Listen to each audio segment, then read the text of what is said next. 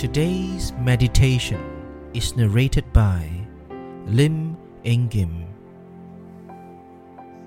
And Meditations Reading, Day 38. To remember is to keep faith alive. Bible reading, Exodus chapter 12, verses 1 to 14. This is a day you are to commemorate for the generations to come. You shall celebrate it as a festival to the Lord, a lasting ordinance.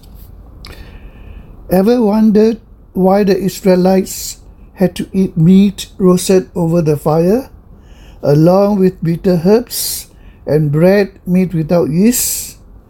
They had painted lamb's blood on the doorsteps and lintels. The angels of death passed over them. The blood saved them. Why? Then the need to eat the lamb. Passover night was the only beginning for the Israelites.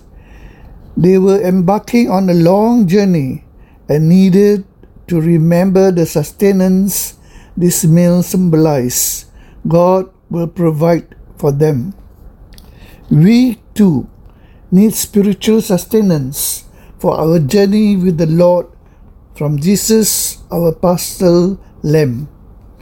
Through Jesus' death, our sins were pardoned and cleansed, delivering us from death to eternal life. The Lord provides for the journey ahead of us.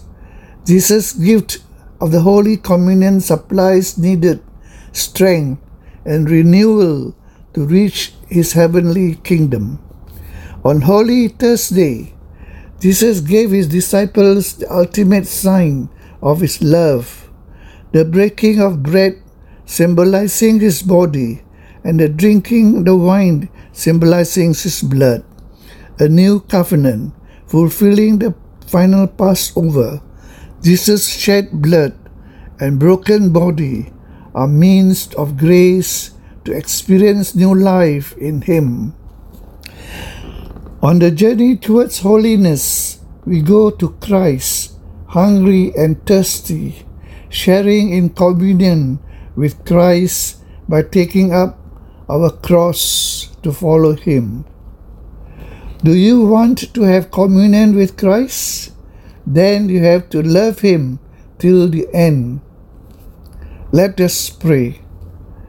Jesus, Lamb of God, I do not want to stop at being cleansed by your blood, but to be nourished deeply and transformed as I receive your presence with me. Amen.